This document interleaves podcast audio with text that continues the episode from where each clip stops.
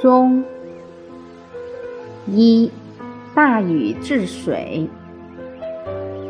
我们不要小看自己这一颗真诚之心。所谓精诚所至，金石为开。为什么古圣先王可以名留青史、垂范后世？都是来自于他对人民的一份道义。在夏朝，第一位领导者是谁？大禹。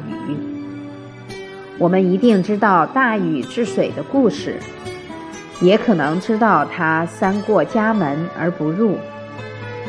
何以三过家门而不入？因为水患急迫。假如进家耽误了时间，洪水泛滥，可能就不是。一人受灾，不是一家人受灾，而是千千万万的人民遭殃。所以他战战兢兢，念念都想着人民。大禹结婚四天就离开了家，整整治水八年，从未回过家。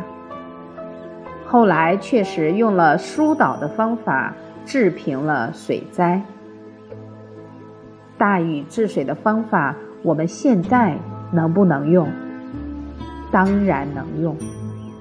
不仅是治水，教导孩子也可以采取疏导的方法，因势利导。绝对不要像大禹的父亲用防堵的方法，长期堵塞。到一定的时候就会溃堤。我们要因材施教，顺着孩子的不同性格，逐渐的加以引导。